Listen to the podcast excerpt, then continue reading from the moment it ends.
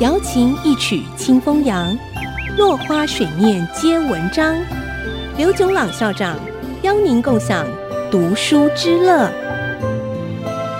这里是 IC 之音 FM 九七点五，欢迎收听《落花水面皆文章》，我是刘炯朗。今天我们讲摩尔的乌托邦。十五世纪，英国作家摩尔 （Thomas More） 在《乌托邦》这本书里头，描写理想的政治、社会和宗教制度。他对法律、宗教、文学、哲学都有很深的素养。不到三十岁，就已经是伦敦出名的律师。后来，他加入政府工作。成为亨利八世的亲信和重要大臣，对司法制度改革有很大的贡献。不过最后，由于他不肯签署一份誓言，承认亨利八世是英国教会的最高领袖，被以叛逆的罪名斩首。《乌托邦》这本书原文是拉丁文。Utopia，Utopia 是书里一个岛国的名称。这个字源自希腊文，原意是不存在的地方。中文翻成乌托邦，可以说是巧妙的音译和意义。有趣的是另外一个字，Utopia，E-U-T-O-P-I-A。也源自希腊文，意思是快乐的地方。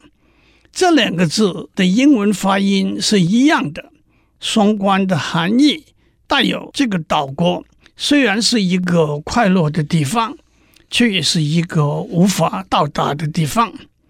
让我们来看摩尔的乌托邦这个国家的描述。乌托邦是一个位于弯月形岛上的国家。其实它原来是一个半岛。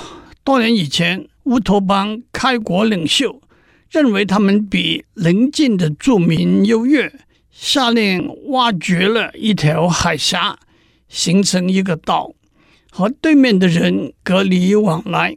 这个岛一边有个大海湾，另一边有许多港口，靠着岩石的保护，如果没有当地的人导引。别人不容易从海面上闯进来。从地理条件来看，乌托邦是和外面隔绝的国家。它有足够的资源，又有天然的保护，防御外人入侵。这也就是理想国的先天条件，那就是独立，不受外界的牵制，能够站在主动的地位和外界往来互动。乌托邦有五十四个城市，每个城市有相同的架构、建筑、语言、法律和风俗习惯。每个城市和邻近的城市不超过走路一天的距离。乌托邦有一个首都，是和别的城市往来最方便的一座城市。每座城市有一道围绕的高墙。城里有可以供饮水用的溪流，街道的设计保持交通顺畅。一栋房子的前门对着街道，后面对着花园，门都是没有锁的。城市外面是农地，城市不会向农地扩张版图，保持足够的农地从事生产。